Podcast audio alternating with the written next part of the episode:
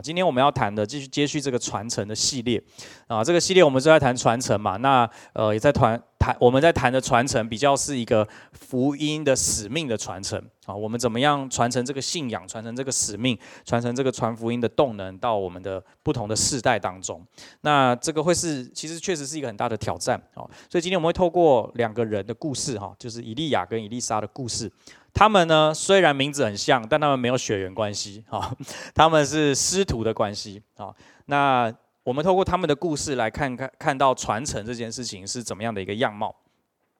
那如果前面两周的信息你没有听到的话，我非常鼓励你可以回去到线上去听哈。第一周金梅姐跟我们分享，然后上礼拜维恩牧师跟我们分享，其实都非常的棒哈，就是我觉得都有很多的新的启启发，或者是新的一些就是以前没有想过的部分。那呃，所以我真的鼓励大家可以回到线上去听哈，然后我觉得这个信息对我们的帮助是很大的。好，所以我再次说哦，你不一定是准备好像要接下某个职位才需要谈到传承这个议题。我们谈到传承这个议题，主要是要理解，我我们主要是要是要去面对一个很切身的一个问题，就是你今天会坐在这里，你今天我今天我们今天会坐在这里，是因为有人把福音传给你，对吗？不管那是你的谁。你的父母也好，你的亲朋好友，你的同事，你的主管也好，或是你高中时期的老师也好，都一定有人把福音传给你，今天你才会坐在这里。然后呢，一定有人把福音传给那个把福音传给你的人，对吗？然后呢，你这样一直往回推推推推推推到最后最前面是什么？就是耶稣复活升天之后门徒所建立的教会，那个圣灵充满了当下门徒。开始了教会的运动，他们被圣灵带领，开始建造上帝的教会，建造耶稣的教会。从那一天开始，这个传福音的动能就正式的启动，然后一直传传传传传，经过了无数个世代，传到今天的我们坐在这个地方。就当你把这个图像连接起来之后，连接起来之后，哦，这是非常惊人的，就是。中间只要有一代断掉，只要有一代断掉就好，我们很有可能就不会坐在这里。只要有一个世代觉得这不关我的事，好，我自己上天堂就好，我信耶稣就好啊，以后的人，你们以后的事情，上帝自己会想办法。哎，你不要笑，比如我在开玩笑，曾经有一个世世代的教会真的是这样想的，你知道吗？他们非常的相信上帝拣选人是不会失败的，所以不需要传福音，不需要宣教啊，反正那些人总有一天会信耶稣啦。呃，真的，他整个教会这样相信着，而且是整个欧洲世代的教会都这样相信着，所以没有人要宣教，没有人要去外外面传福音。曾经有一个世代的人是这样相信着，但是就即便如此，上帝仍然透过那个世代的许多基督徒，还是开启了宣教跟传福音的。他们持续的在做这件事情，持续的传承这个信仰，到最后甚至开启了整个宣教的时代，开始有大量的宣教士从欧洲、从美洲差派到世界各地。今天亚洲能够得到福音的好处，有非常大的原因是当初这些加拿大、英国的宣教士来到台湾这个鸟不生蛋的地方。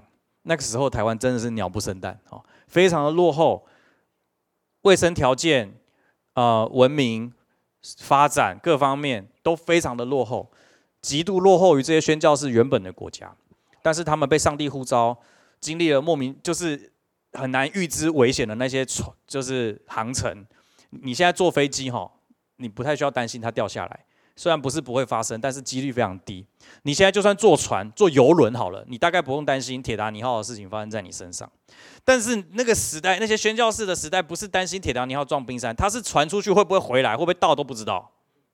所以有非常多的危险在那个时代的宣教里面。可是就因为在这么危险的时代，福音竟然还是传到台湾，这才让人觉得不可思议。到底发生什么事？这些人的心中种下了什么种子，让他们愿意把福音带到一个这么遥远的地方，文化语言都不一样的地方？但是就是因为这些人，让那个福音的火苗也好，或是让那个福音的动能，一代又一代的传承在这块土地上，到今天我们可以坐在一间所谓教会里面，这绝对不是偶然的事情。所以我们今天要谈传承这件事的时候，是我们要面对我们这一代很切身的问题。你所经历到的信仰，你所经历到的福音，我们传给谁？我们愿意传给谁？我们我们渴望传给谁？刚刚小麦告诉我们说，他对家族的福音有负担。你可能会说，哦，我对同事福音有负担，我对我对我对职场的宣教有负担，哦，我对呃原住民部落的宣教工作有负担，哦，我可能对呃少数民族的宣教有负担，我对中国华人的宣教有负担，哦，我对柬埔寨有负担。这些都很重要，这些都很棒。但我要说的事情是，这些负担不会突然之间跑出来，不会你做梦梦到就突然有。这这件事情的来来源来自于我们是，我们我们怎么去理解传承这件事情，我们怎么去经历这个福音的动能在我们的生命中开始。我们常常遇到一个问题或是一种感受是这样：当我们听到别人说，哦，我对什么团队有，我对什么族群有负担，我对什么地方的人有负担的时候，你心中可能会想说，啊，可是我没有，啊，我也不知道我的负担在哪里。好啊，那个负担听起来就很负担啊，这个字听起来就超负担的哈，好像没有很想负担这么多哈，所以你就觉得好像啊，对你有啊，可是我我我没有啊。我们今天要来看以利沙跟以利亚的故事，我们就会来看到，有很多的时候我们不一定一开始知道我们要怎么做。但是更重要的问题不是我知不知道怎么做，或是我对谁有负担，更重要的问题是当那个呼召来到的时候，你会怎么回应？我们会怎么回应？当那个邀请来到，当那个所谓的负担来到的时候，我们用什么样的方式来回应？好，我们今天的主题叫做倍增，领受加倍祝福。哦，这看起来很像直销大会的标题，有没有？哈，就是业绩哦，倍增哦。对对，哎，我没有贬义的意思，我只是说这种哈、哦，就是很口号式的哈、哦，就是标题，就是不太像是我会写出来的标题、哦、但是我们都很想要倍增嘛，我们谁不想要倍增？但是问题是你想要什么东西倍增？你想要，如果现在可以让你身上的一个东西倍增，你想要什么？钱哈、哦，对，还有呢？啊？绝对不是体重，是不是？好，那还是要身高。身高倍增也不好，对不对？好，你你可能会有想要很多东西倍增哦，比如说刚刚讲到钱、收入，哦，时间时间倍增，时间倍增是真的是好事吗？我有时候想一想，觉得好像不是，因为你倍增之后，你还是会把它填满，然后你就会变得更忙。好，还你还想要什么倍增？有些人如果你要创业 ，maybe 你会想说那个投资者可以倍增吗？哈，幼稚园什么意思？你说回到过去吗？可不可以不要讲一些这么科幻的事情啊？哦，真的现在讨论哈，你你会你会你可能会想要，今天会有很有想法的哈。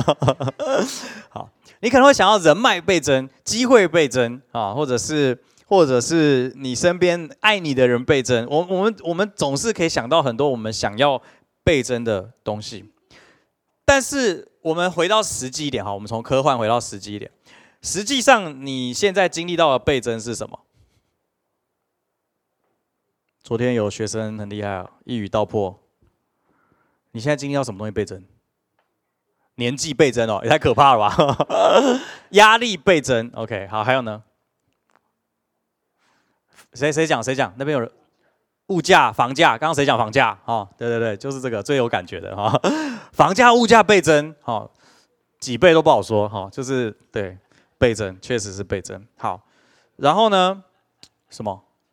体脂肪倍增哦，哦，求主怜悯哦。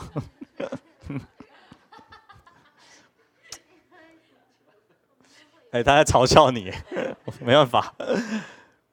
我不知道大家有没有发现呢？我们越长大这件事情，就是我们越长大的过程，其实我们的痛苦是倍增的。你所感受到的痛苦是是倍增的，不不管不管你的生活是不是很，就是你的生活别人觉得怎么样，你自己主观感受上，理论上你的痛苦是倍增的，因为你越长大，你对于痛苦越越能够强烈的感受到。你想象自己小时候的样子，好，刚刚想要把幼稚园时期倍增，因为那个时候你没有痛苦感啊，哈，虽然别人看起来觉得你都在哭，好，但是你没有真的有那种痛苦的感觉，好，那。至少至少不是这么的细细微，不是这么的强烈。至少在记忆当中，我们可能已经剩下一部分而已。但总整体而言，我们对于痛苦的感受，对于压力的感受是不断的在增加的。这个时代，我们面对资讯量是倍增的，而资讯量倍增不一定是好事情，可能是让我们更加混乱，可能是让我们更加没有人生的焦点的。这个时代，我们面对的是速度是倍增的。所有东西就是快、很准，一定要快，一定要快，一定要有效率。但是这个快的结果导致我们的生命是慢不下来，我们的生活是慢不下来的。我昨天早上去参加一场告别式，是我的母会，就是我以前长大的那个教会的牧师啊过世。然后呢，我在我再回到，就是后来有一有一个长辈哈，是我很从小看我长大的哈，啊他就他们就很热情，说要载我去高铁站，所以在高铁呃在路上，他们开车载我路上，我就跟他们聊天，在聊着聊着，我们就在感叹说，他们就在感叹说，因为他们小孩现在就是都在外面打拼这样，然后就是算是空巢期这样哈，然后他们就觉得，哎，这个世界上的人就是这样，大家都是很忙哈，那忙了其实就没有什么机会看，就是好好的留下这些时间给这些很重要的关系。然后总是要透过你知道这种类型的场合，大家才会聚在一起这样。那我就在想，对啊，其实真的是说出蛮多人的心声吧。可是就算我们有这种心声，我们实际上的生活也无法改变，因为我们就是活在这个时代的洪流跟趋势当中。你你不太可能让自己不跟上这个洪流，不跟上这个趋势，你不太可能让自己不这样子去经营你的生活。你还是希望一切都要跟上，你很怕自己落后。但是远远远。我我们正因为如此，我们就更难调整自己的生活，慢下来，去感受我们生命中的这些重要的人事物。所以实际上有很多东西在我们的生命中是不断加倍，只是那些东西不一定是祝福。好，我们来看一下今天的主题经文。今天主题经文是在列王记下二章九节。好，我们来看一下，一起念好不好？预备来。以利沙说：“愿感动你的灵，加倍的感动我。”再次，以利沙说：“愿感动你的灵，加倍的感动我。”好，如果你能够从一个人身上得到加倍的祝福，你会想得到什么？好，想象一下，如果有一个人，他是你很敬仰的人，或是他是你啊、呃，他就是你很尊敬的人。今天你知道他可能接下来。呃，会离开你，不管是不久于人世，或者是他呃，可能因为搬家或是工作转换，他要离开你，可能是某个主管，或者是好 ，anyway， 你很想从他身上得到一个祝福，而且是 double， 是一个加倍的祝福，你会你会想要得到什么？好，你你会想要得到什么？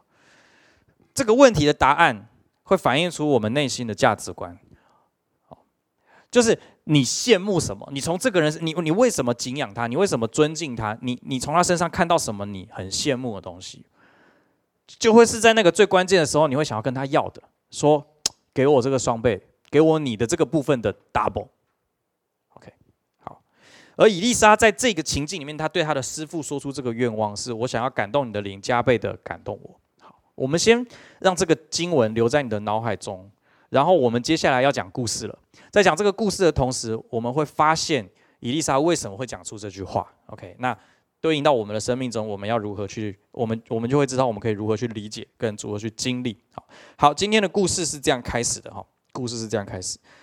以利沙跟以利亚到底怎么相遇的呢？刚刚说了，他们名字很像，但没有血缘关系，所以他们其实本来是不认识的。好，那这个故事记载在《列王纪上》十九章十九到二十一节。好，我来念给大家听。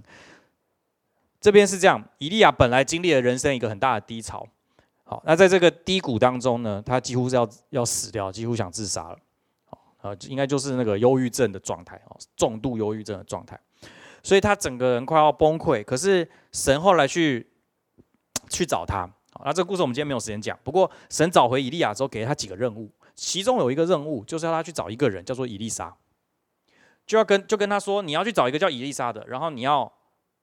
让他成为你的接班人 ，OK， 好，所以这就是非常明确的一个任务，所以以利亚就出发了，好，所以这个故事这样开始。他说：“于是以利亚离开那里走了，遇见沙法的儿子以利沙在耕地，在他前头有十二对牛，自己赶着第十二对。好，这个十二对牛代表以利沙家里蛮有钱的，就是他不是他那个田大到需要十二对牛，好，他爸爸那个耕耕田这样子。”好，然后呢？以利亚做什么呢？以利亚就到他那里去，将自己的外衣搭在他身上。好，重点是这个外衣哈，你等一下还会看到外衣。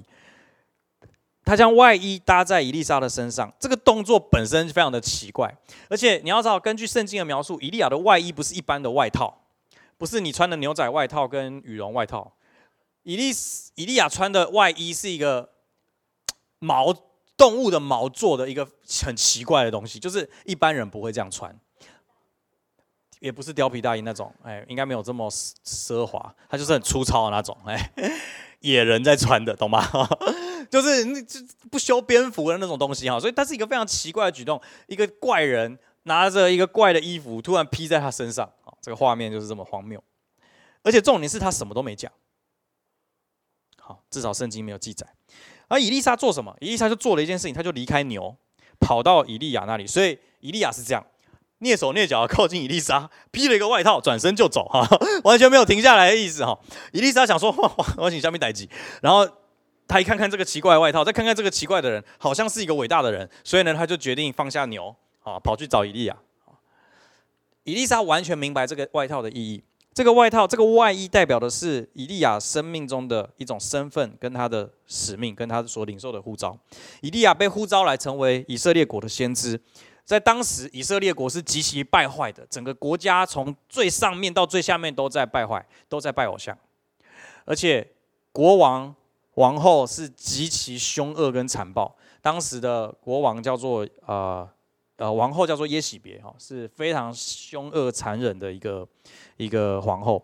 那以利亚就是因为被她追杀，所以搞到忧郁症，或者是她本来就有忧郁症，只是被她追杀之后就爆发这样。啊，总而言之呢，这个不是一个很好的时代。可是以利沙呢，就在这个当下，她看到这个外衣的时候，她代表，她知道这代表的是一个呼召，一个上帝对她的生命的一个呼召。但是这个呼召本身没有任何细节，你有注意到吗？以利亚没有跟他讲任何细节，跟他说：“来，跟着我，让你发大财啊！跟着我，我让你有双倍恩膏；跟着我，你可以行很多神迹；跟着我，你可以怎样怎样。”没有，都没讲，都没讲。以利亚就披个外套，人就走了，非常潇洒。所以以利沙就跑去以利亚那里说：“求你容我先与父母亲嘴，然后我就跟随你。”以利沙完全知道这个行动的意义，就是我被呼召了，我被呼召了。然后呢，他做的选择是什么？我要去告别我所亲爱的人。好，以利亚，以利亚就对他说：“你回去吧，我向你做了什么呢？”好，这个“我向你做了什么”这句话的翻译有点耐人寻味，但他整体来说的意思就是，以利亚说：“你就去吧，你就去做吧，反正我没有做什么，或者是我我我要我做在你身上的事情，你自己去想。”好，就是以利亚没有想要跟他解释太多，也没有想要允许或不允许他做任何事情。以利亚可能就是一个，反正我就做完我做的啊，我就走啊，你自己看着办哦，这样子。那他的个性可能就是这个状态，所以以利沙呢就离开，然后宰了一对牛，可能是他自己赶的那一对啊，用套牛的器具煮肉给民吃，随后就起身跟随以利亚服侍他。好，所以第一个标题啊，第一个标题我要给你的是用行动回应呼召，用行动回应呼召。我们看到以利沙的行动，他毅然决然宰了他的牛。意思就是我再也不回来做这件事情了，我再也不回来继承家业了。我们很合理的想象，以利沙在家里应该是蛮重要的角色，她可能是被赋予一个期待，赋予一个角色任务，是一个家里的接班人。但是对她来说，当她领受到一个更大的呼召的时候，她选择放下她原本的身份，并且告别她所最亲爱的父母。然后她用那个器具煮呃牛肉，哈，煮牛肉，突然饿了。给这些可能跟他一起工作的这些农农夫们吃，好，就是真的就是一个那个叫什么，不是牛肉汤，这个送别的宴席，好，送别的宴席，好。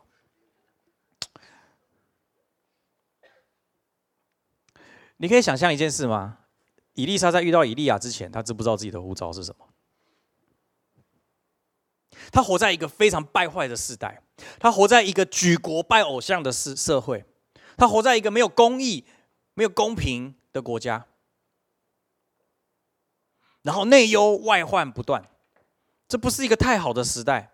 可是以利沙心中有一个有一股说不出来的，不知道是无奈还是一种热情。总总而言之，他总想。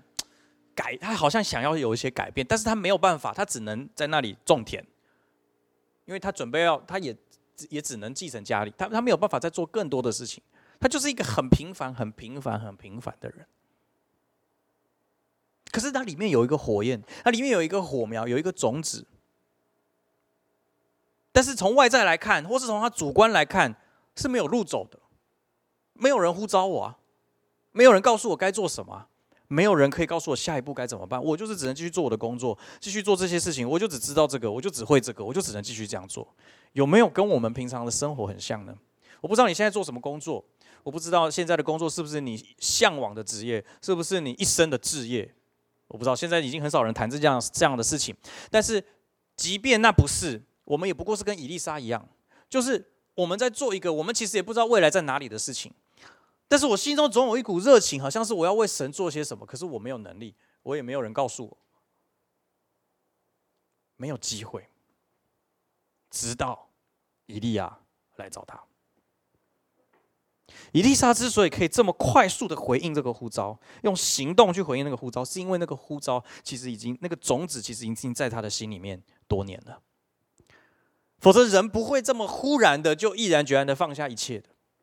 以利沙能够这么果断的跟随以利亚去服侍他，默默的在他身边服侍他，是因为这就是他一心所想要的人生。所以我这边问你的问题是，在你还不清楚自己呼召的时候，你会做什么？你会怎么样生活？你会怎么样面对自己的心？直到呼召来的时候，你会用什么样的行动去回应？这些东西都是有关联的。我只是想要鼓励你，也许现在对你来说仍然是在一个很迷惘的阶段，也许现在对你来说好像是逐渐清楚呼召的过程，但是不管你是哪一个阶段，每一个阶段都有你可以做的事。就像以利沙一样，他选择忠心的在他的角色上面做他能做的事。这里没有让我们透露更多以利沙怎么样跟上帝寻求的过程，但是我相信在他里面是充满热情的，他没有放弃那个从一开始放在他里面的那一股改变这个国家跟社会的心智。所以当以利亚来找他的时候，他没有第二句话，他没有去问说，那请问我跟着你之后我会得到什么？他没有问说，请问我跟着你之后我会做到什么程度？请问请问我跟着你之后呃，后面的福利怎么办？他甚至没有跟以利亚说，请问我跟着你之后，我爸妈谁来养？谁来接我的家业？谁来承接这些产业？他都没有问，他就是放下一切就走了。我们很多时候会觉得，这有办法这么潇洒吗？你有办法？长大之后就很难觉得人可以这么潇洒。学生的时候可以吗？哦，长大之后就好难哦。但是会不会重点不是长大与否？重点是你心里面的热情是什么？那个心里面的动能有没有在里面？那个、那个、那个燃烧的火苗有没有种在你的心心里面的土壤中？有一天，当呼召来到的时候，也就是它开花结果的时候，你才会长出真正的行动去回应。好，所以我们很快来看到，这就是他们故事的开始。但是今天我们的整个重点会看到他们后面怎么传承。所以我们来看到《列王记下》第二章的这个经文，这是一个传承的旅程。这是一个传承的旅程。我们来看《列王记下》二章一到六节，这个故事快转到以利亚要过世的那一天，就是直接到最后一刻这样。好，我们来看一下这段描述，非常有趣的描述。耶和华要用旋风接以利亚升天的时候，以利亚和以利沙从吉甲前往。以利亚对以利沙说：“耶和华差我往伯特利去，你可以在这里等候。”好，在这里你看到一件事情，以利亚。我不知道他这个人设是怎么样，他就是呼召人也很随性，他连要回天家这件事情他也走就是很随性，他就说啊，你到这里就好了，上帝告诉我要去下一站啊，你就到这里就好。可是他明明知道以利沙是他的接班人，你懂吗？你对接班人会这样吗？我们可能还没到人生那个阶段，还很难想象有接班人是什么概念。但是 你, 你, 你想象如果有一个东西，有一个东西产业你要交给一个人，或是你要把你现在的小组交给一个新的小组长，你你会这样子吗？你会说好，到这里就好，剩下你自己看着办。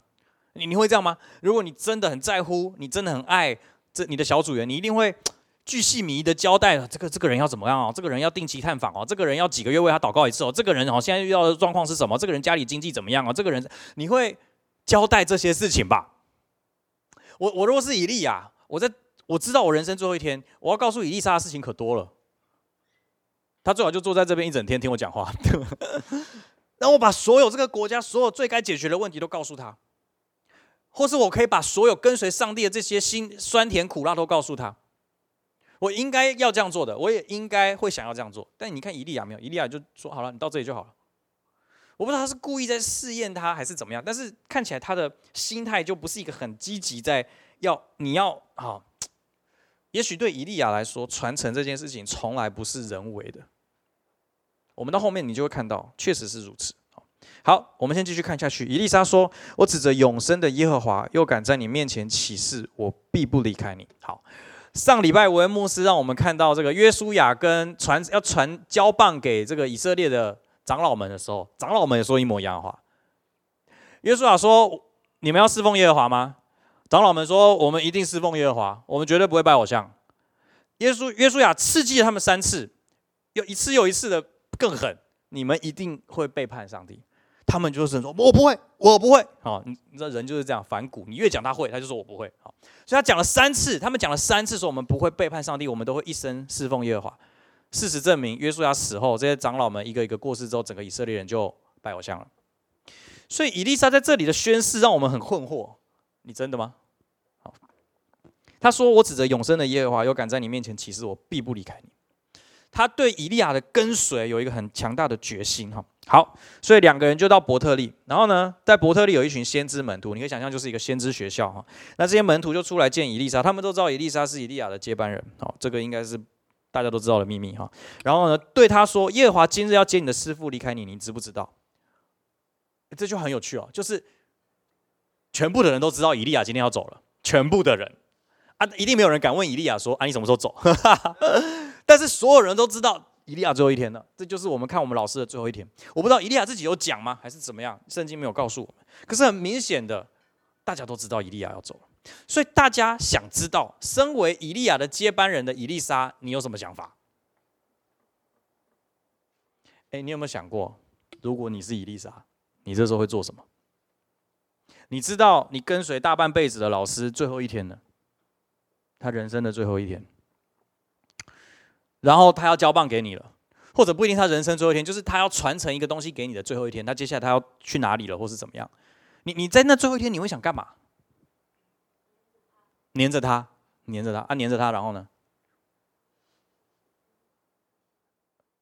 因为你你要想象，就是接下来就只剩你了，就是接下来这个这个任务就只剩你了，没有没有他不在了，你之前就跟着他嘛，所以他做什么你跟着做，或是帮他忙。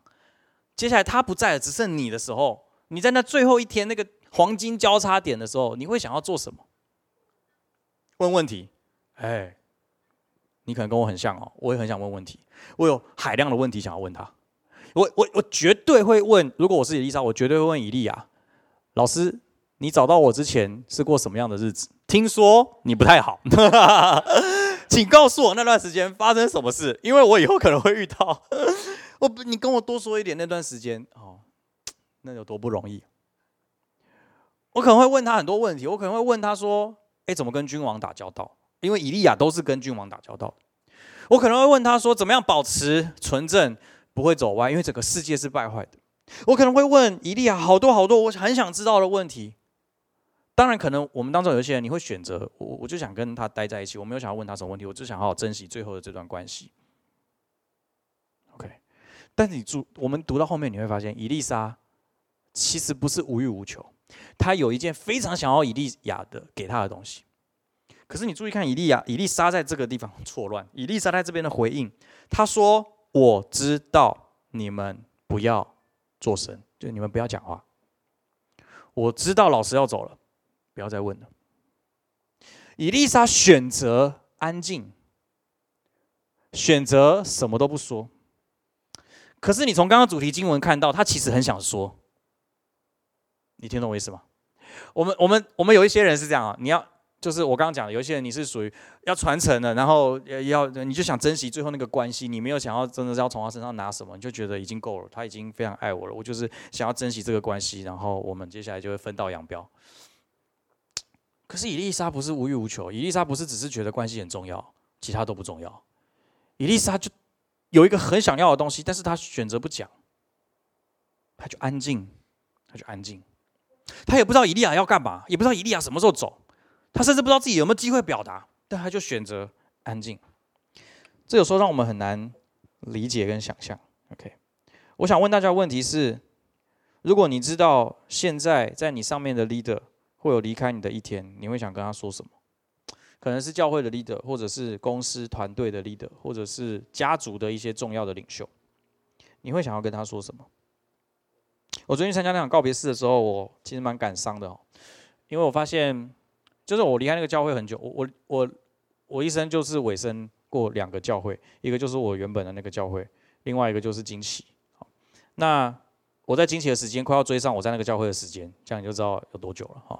所以呃，我啊我是大三来惊奇的啊，自己算一下数学哈。所以非常久哈，我在那个教会非常久。可是因为我也离开很久，所以我。后来我对于这个教会的很多新的状况，我就不是很了解。我大概知道这个牧师退休了，我大概知道呃教会有继续接棒的人，我大概知道牧师后期就是身体比较不好，但是我不知道到底多不好。我是到了告别式的现场，我才知道哇，真的很不好。他最后那两年是很辛苦的，非常辛苦的。那因为我自己爸爸也是去年过世嘛，然后也是那三年也是病痛当中，所以我我我觉得我很感同身受的那种不容易。然后我觉得我当下有一种很深的愧疚感，那种愧疚感是有一种小小有有一种遗憾，那种遗憾是我竟然不知道最后这两年就是他这么的辛苦，然后我我我我就是我我太晚知道了，我我太晚知道，虽然我不知道过去能，虽然我知道过去不能改变，但是我那个感受很真实啊，我我觉得有一点遗憾。如果你知道你的 leader 有一天会离开你，在你还有机会的时候，你想跟他说什么？好，好，我们继续往下看哦。这个故事最有趣的是，接下来就是一个 loop， 不断的回圈。以利亚对经文帮我往下放啊。以利亚对以利沙说：“耶和华差遣我往耶利哥，刚刚是伯特利嘛，现在到下一个殿耶利哥，你可以在这里等候。”再一次劝退他。以利沙说：“我指着永生的耶和华，又敢在你面前起誓，我必不离开你。”一模一样的话。于是二人二人到了耶利哥，住耶利哥的先知门徒不知道为什么又讲了一模一样的话。耶和华今日要接你的师傅离开你，安、啊、你知不知道？所有人想知道的东西都一样，哦、超级无聊、哦、然后以利沙也讲一样的话，他说：“我知道，你们不要作声。”好，再来，以利亚对以利沙说：“愿耶耶和华差遣我到约旦河去，你可以在这里等候。”第三次劝退以利沙，而以利沙也第三次跟他的师傅承诺：“我指着永生的耶和华，又敢在你面前起誓，我必不离开你。”所以他们两个人一同前往约旦河。故事就是到这边出现了一个转折点，在约旦河前转出现了一个转折点，因为以利亚三次劝退以利沙，可是没有真正的劝退他。以利沙坚定的跟着以利亚到，甚至他不知道哪里是最后一刻，他就是坚定的一直跟跟到底，不管发生什么事，我就一直跟。就是永恩刚刚讲的那种黏在一起的感觉。以利沙从来不问究竟要去哪里，也不问未来会发生什么，也不问什么时候。他就是静静的、安静的跟随着，因为他知道传承的关键不是在自己做了什么，而是在跟随谁。我再说一次，他知道传承的关键不是在自己能够做什么，而是在跟随谁。如果你是要接班的那一个人，你一定会想知道，接下来我能不能做跟我老师一样的事情，我能不能青出于蓝更胜于蓝，我能不能够承接起这个产业。你更在意的应该是你的能力，可是以利沙知道真正的关键不是能力，真正的关键是我在跟随谁。所以第二个标题我要跟你分享的是，跟随比能力更重要。跟随比能力更重要，这个跟这个世界价值观是不一样的。我们现在的时代里面不强调跟随，以前可能还很蛮强调的哈，但现在以前那种师徒制的时代还蛮强调，现在不强调了。现在强调的是你要有自己的能力，你的能力要起来，而且甚至你要比你的师傅更强，因为你有更多的科技，你有更多的知识，你有更多的这些课程，你有更多的装备，你应该要更强的能力。我也不否认，确实我们的时代跟过去不一样，但是这并不能改变这个精神，就是跟随比能力更重要。我们能不能够从神放在我们生命中的这些领袖身上看到他上帝在他们身上的祝福？今天以利沙跟以利亚要双倍的祝福，要那双倍的那个那个感动他的灵，因为他看见以利亚身上有一个他很想要的东西，而那个东西他没有。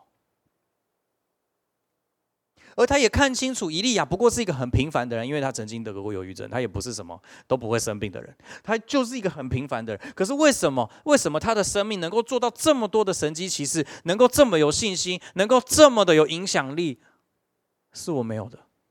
我也跟他一样是一个平凡人，但为什么他有我没有？他里面一定有什么是我没有的，我想要，我想要。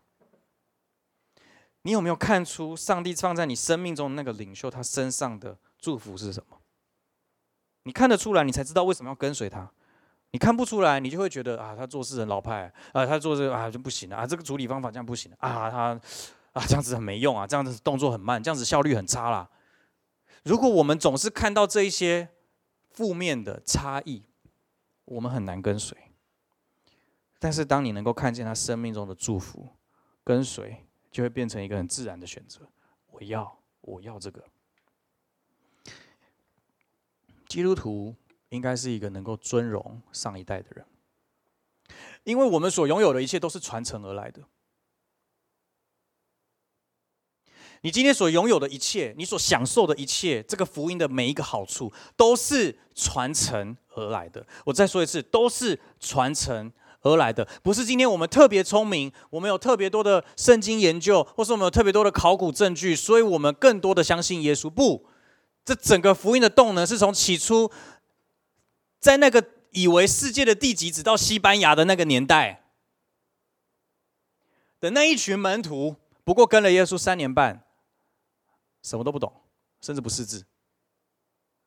然后他们领受了圣灵，他们领受了福音的大能，他们起来，勇敢的面对罗马政权的逼迫、犹太人的逼迫，他们起来建立教会。他们没有什么 know how， 也没有什么好的机制，他们不过就是跟随他们认识的耶稣。然后以至于这些使徒们纷纷老去，或是纷纷殉道之后，有更多承接而起的教会领袖，这些教会的先父们、教父们，他们的生命也是在这个逼迫的环境中被淬炼出来。他们跟随着他们所看见的这些使徒，一个一个的跟随他们的生命。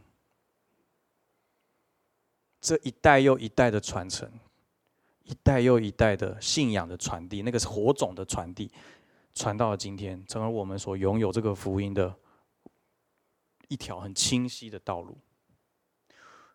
是的，这个过去的教会历史，两千年来教会历史有很多荒谬的事情，有很多做错的地方，有很多不合神心意的事。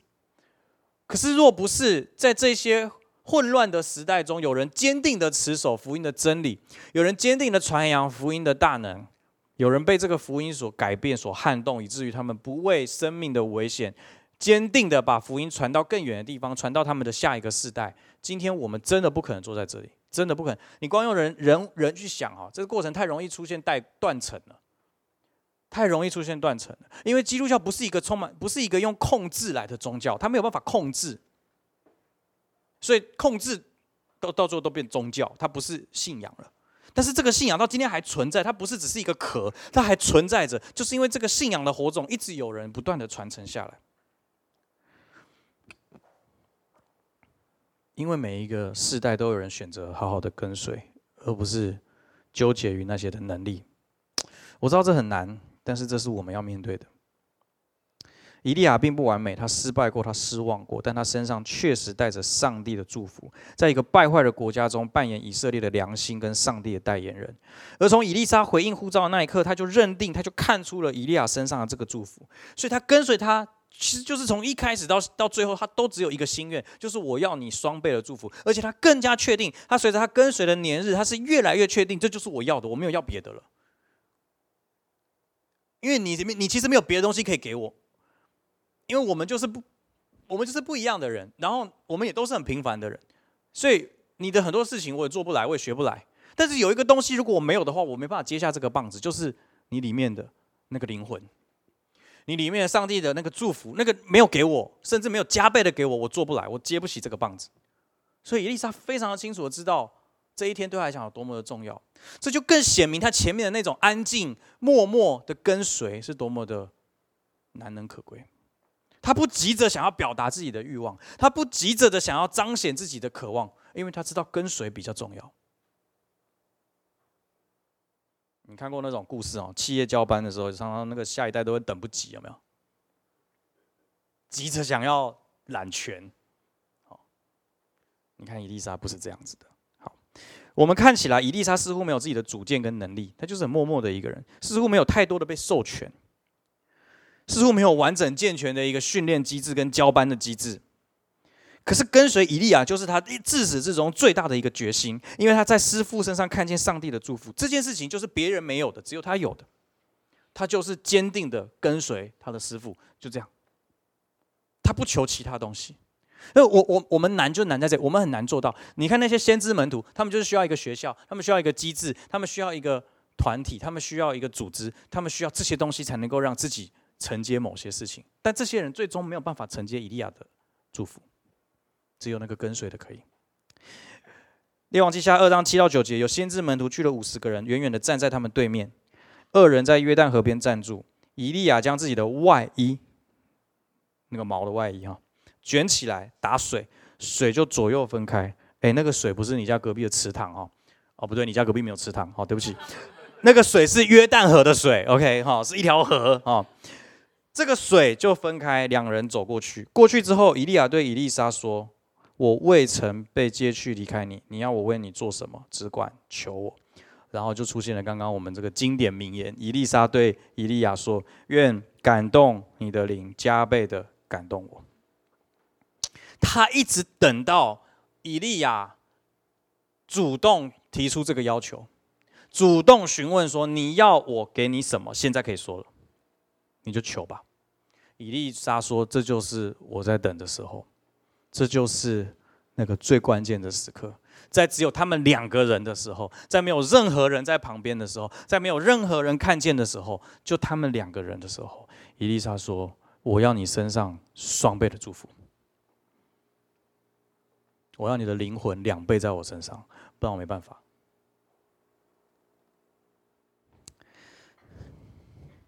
也许以利沙很清楚的知道，她自己跟了半辈子的日子，仍然没有办法追上她老师的脚步，因为她看见的以利亚永远是这么的强，永远是这么的厉害。她渐渐的明白，以利亚所行的一切，其实不是因为她特别的有能力、特别的聪明、特别有智慧，而是因为她以利亚里面有一个上帝放在里面的祝福。而那个东西从起初就是要给以利沙的，只是他不知道该怎么得到这个祝福，他不知道怎么这样真正的得到，因为他跟了一辈子，他觉得现在他还是没有办法。刚刚那个做这个约旦河动作，这个打水的动作的时候，就是他就是不会想到要这样做，你懂吗？就是只有以利亚会这样做啊，没有人会这样做，所以他要怎么学？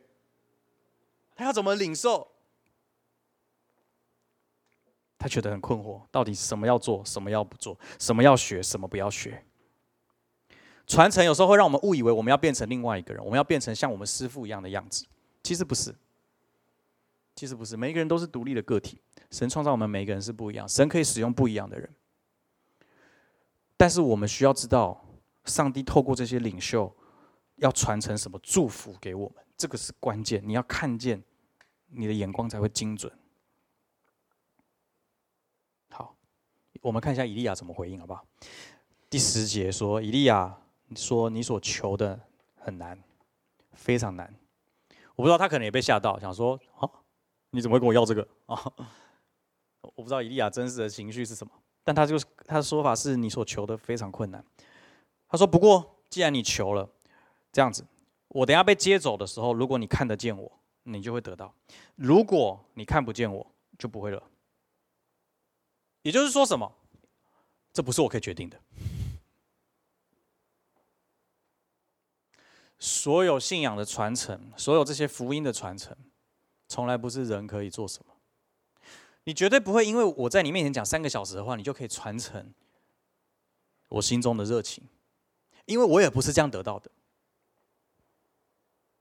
我从小在教会长大，我在教会这么多年，我服侍神非常的火热，我做很多我认为对的事情，可是其实这没有办法真正的改变我成为一个拥有一个福音的热情、热忱跟动能的一个人，因为我可以学外面的那个样子，但是我没有那个灵魂。所以啊，我信主很长一段年日啊，我就刚刚说了，最困难的就是家里。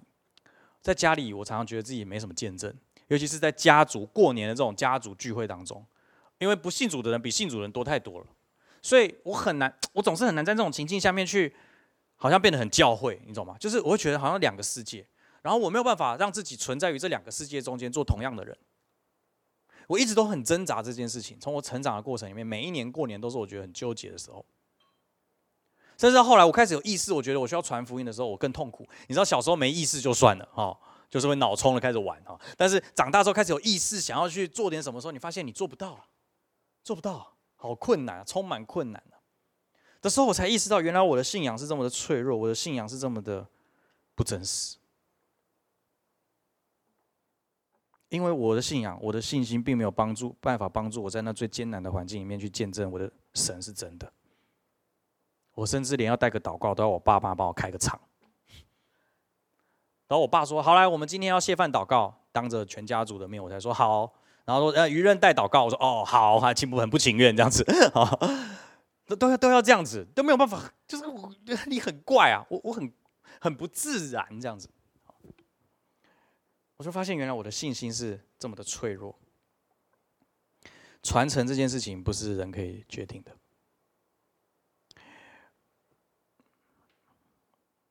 我昨天参加告别式的时候，上帝让我看到一件事情，是从去年到今年，在我生命中这么重要的属灵的长辈，一个一个离开我。从修哥，从我爸，然后到小时候帮我受洗的这个，帮我施洗的这个牧师。哦，虽然我跟这个牧师没有太多个人的啊、呃，就是关系，就是说，因因为那时候我太小了哈，所以你知道牧师对我来讲有点遥远哈。但是他毕竟是帮我施洗的人哈，然后他见他他他在这个教会服侍非常多年，然后我在这个教会所经历的一切都跟这个牧者是有关的，所以我突然意识到这些属灵的巨人一个一个离开我，我也开始问自己这个问题：我身上有没有他们的祝福？我身上有没有继续传承这些福音的使命？你知道，昨天听到在告别式上，我听到我的我的牧师，嗯，他在病房里面，去年圣诞节的时候还一心想着要跟这些照顾他的医护人员传福音，所以他请他的家人帮他预备圣诞礼物，他想要去送给他们。我就想起小时候圣诞节，牧师永远会在一堆的圣诞表演，因为你知道我们只在乎那些表演，啊，我们根本不太在意圣诞节真正的故事是什么，我们只在乎那个表演不要出错哈。那牧师总是会在每一个就是这一连串的精彩表演之前，从我小时候的眼光来看，很煞风景的讲一下为什么要信耶稣，但他就是每年这样做，他就几乎讲一样的东西，但他每年做。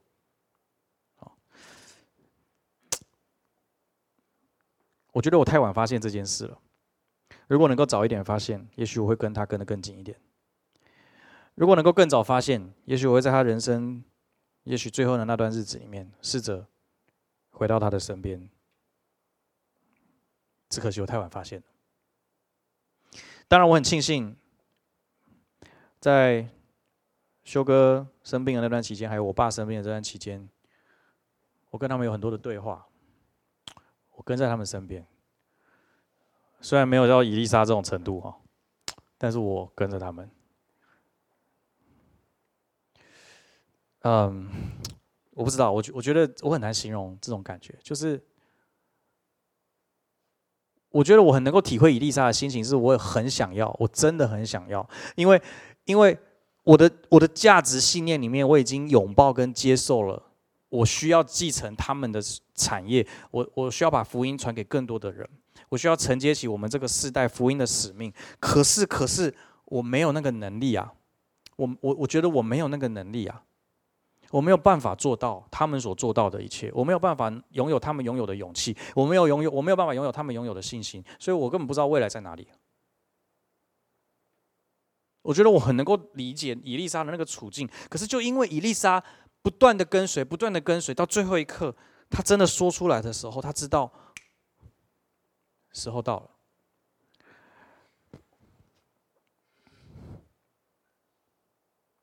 所以这个经文后面就说，正走着说话，忽然火车火马将两人隔开，以利亚乘着旋风升天，以利沙看见就呼叫，我父啊，我父啊，以色列的战车马兵啊，以后不再见他了。他看见，他看见了他师父要他看见，他看见了他的老师为他祈祷，让他能够看见的，以至于他领受了这个祝福，这个加倍的祝福。所以第三个标题，我要跟你分享，都是上帝的拣选。其实这整个故事你会发现，就是上帝的拣选。因为从一开始有个怪人把衣服披在他身上，就是一个拣选；到最后这个传承，这个热情能不能够交棒下去，能不能够真的复制下去，甚至加倍的传承到下一代上去，也不是以利亚决定的，不是一个好的机制决定的，甚至以利沙没有办法决定，以利沙只能跟，而且只能表达，他他已经做到他能做的了，但是没有办法决定最后的结果是什么。这是上帝的拣选，上帝让他看见，以至于他得着。我们看看以利沙变成什么样子。我们往下面的经文来看，于是以利沙把自己的衣服撕为两片，她拾起以利亚身上掉下来的外衣，回去站在约旦河边。她复制了以利亚前几个小时才做的事情。她用以利亚身上掉下来的外衣打击打水面，说：“耶和华以利亚的神在哪里呢？”打水之后，水左右分开，水也左右分开，以利沙就走过来。住耶利哥的这些先知门徒还记得吗？刚刚那五十个人跟到约旦河边的那五十个人，他们从对面看见，就是说感动以利亚的灵，感动以利沙了，他们就来迎接他，在他面前面伏于地。这段经文我每次看，每次鸡皮疙瘩。你有没有看见以利沙变成一个完全不一样的人？他前面一句话都不说，默默的。乖乖的就跟着跟着跟着，他不太像是一个我们认知中的一个接班人应该要有的气度，或是要有一个风范。他就是只是跟着，都到最后一天了，你还只是跟，你什么都不做。但是这就是这才显出他这个改变有多么的剧烈，你知道吗？所以各位弟兄姐妹，如果你生命中你你你你跟以利沙一样，你觉得自己很没有，你看自己就是没有这些东西，你看自己觉得很缺乏，你没有这个人们所说的，或是觉得应该要有的某一种样子、某一种状态。各位，你不要气馁啊，因为以利沙跟我们一模一样啊。这些本来就不是我们拥有的东西，但是我们有这个渴望，我们有这个渴望，而上帝的拣选才是让这件事情发生的关键。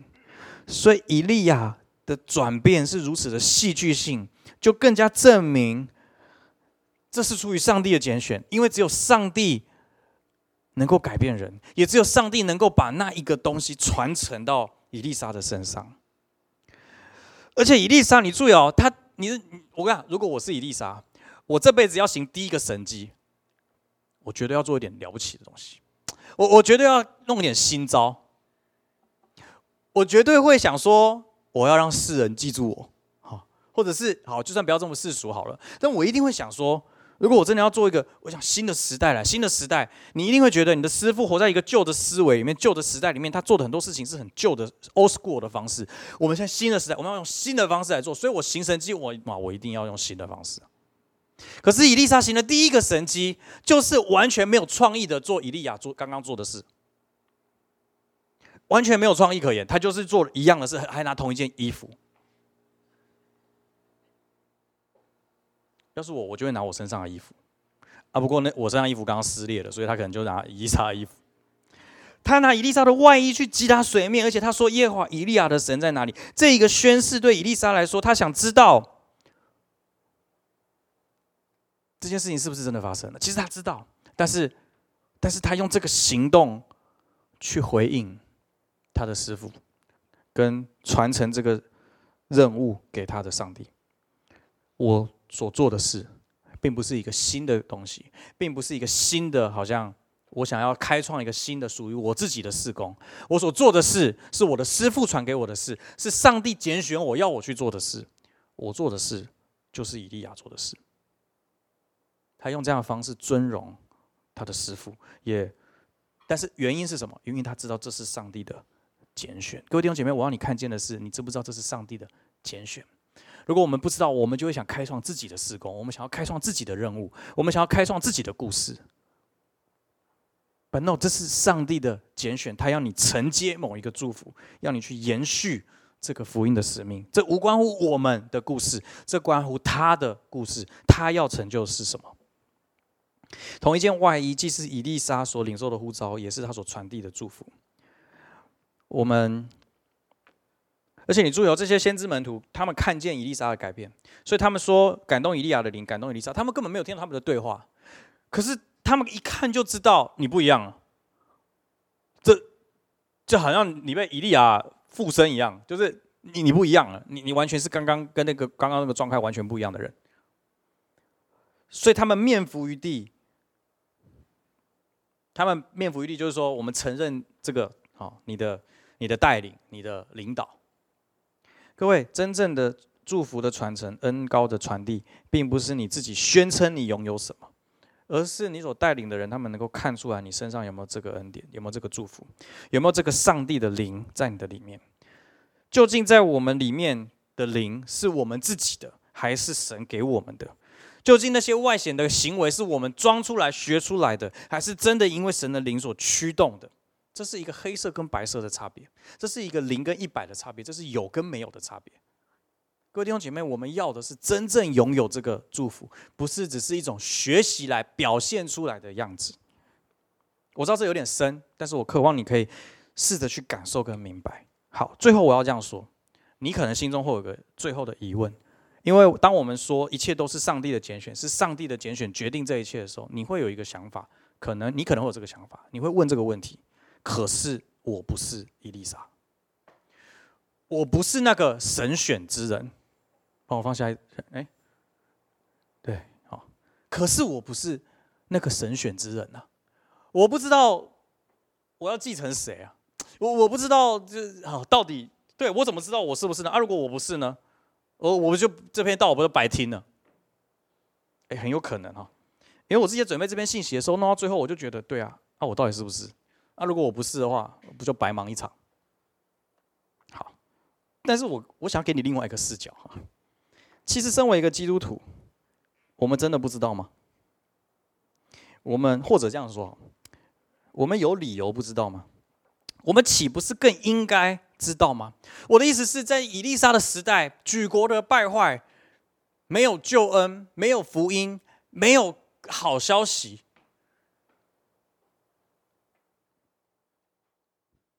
但是我们呢？是我们活在一个也不怎么样的时代，是你可能也觉得我们哎没有多好。可是，可是我们有耶稣基督的福音，你知道吗？我们有一位神的儿子为你为我而来，你知道吗？我们来看耶稣这么说，好吧？约翰福音十四章十二到十三节，我实实在在的告诉你们，我所做的事，信我的人也要做，并且要做比这更大的事，因为我往父那里去。你们奉我的名，无论求什么，就必成就，叫父因儿子的荣耀。你真的没有这个呼召吗？你知道耶稣讲这句话的时候，真正的对象是谁？是耶稣的那些门徒们，是是耶稣要跟他们告别的时候跟他们讲的话。耶稣说我。我我告诉你们，我实实在在的告诉你们，我所做的事，信我的人也要做，并且要做比这更大的事。但是这个信我的人，很明显的就不只是那些门徒，而是到今天仍然坐在这里说，我信耶稣是我的生命的救主，我信耶稣是基督，是上帝的独生子的那一群人。你若信耶稣，这个信我的人就要做耶稣做的事，而且要做比他更大的事。你有看到传承吗？你有看到以利亚跟以利沙那种双倍的祝福吗？在耶稣身上的那一个祝福，耶稣说信我的人要加倍，要做更大的事。各位弟兄姐妹，如果我们说我们信耶稣，他绝对不是只是贴上一个基督教的标签，或是一个基督徒的标签。他所说的是你真的相信一个活生生的人，他是从神而来的，道成肉身，住在我们中间。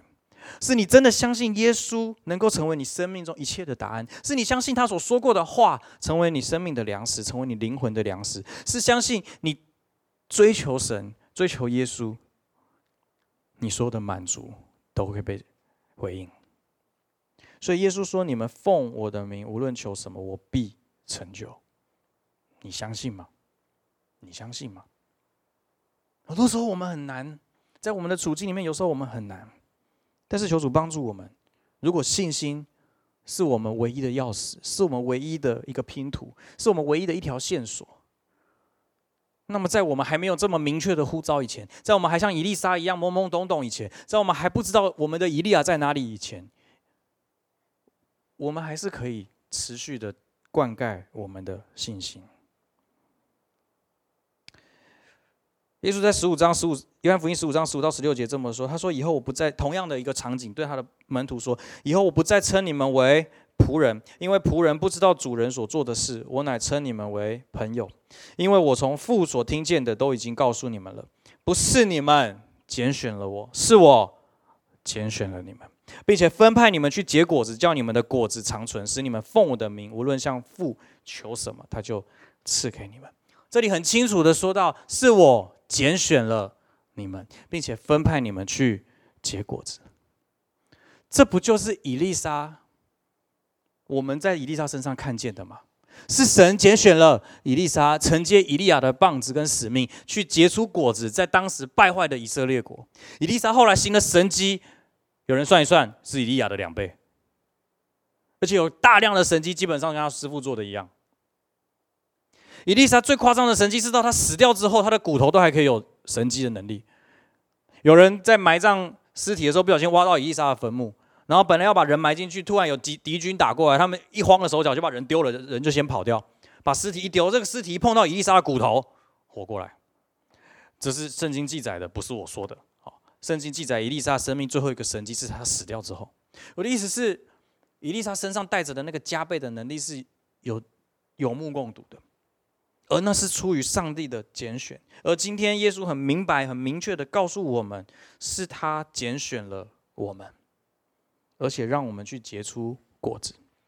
最后他说：“使你们奉我的名，无论向父求什么，他就赐给你们。”你有没有发现一模一样的话？耶稣又再讲了一次：“无论你奉我的名向父求什么，他就赐给你。”所以整个信仰的关键，我们生命的关键，整个传承的关键，在于我们到底相信哪个名字？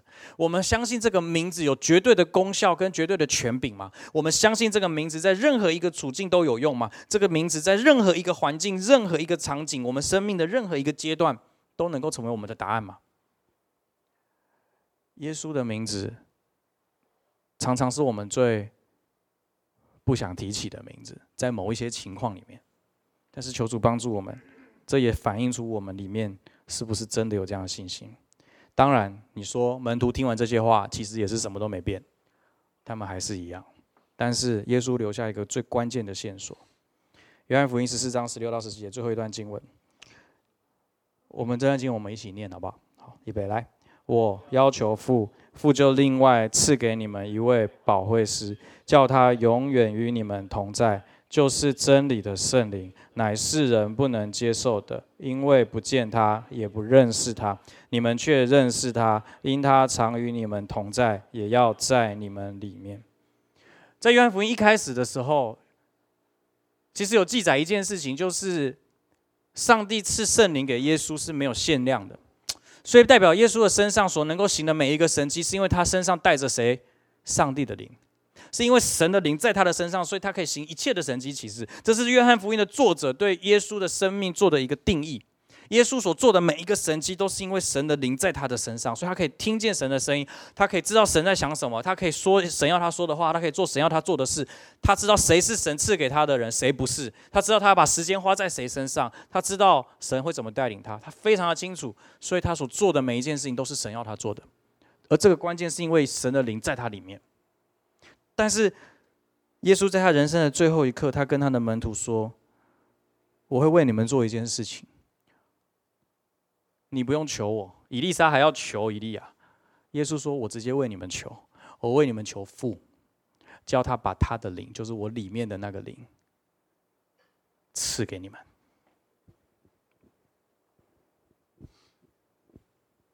赐给你们。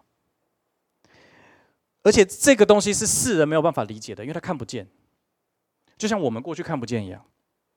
可是当圣灵充满你的时候，当圣灵触摸到你，当你看见耶稣的时候，当你感受他的同在的时候，你会知道这是真的，而且你的生命会被开启，进入一个新的阶段，就像以利沙一样，它会是一个生命的蜕变，一个戏剧性的转变，一个重生的经验，一个新的生命在我们的里面长出来。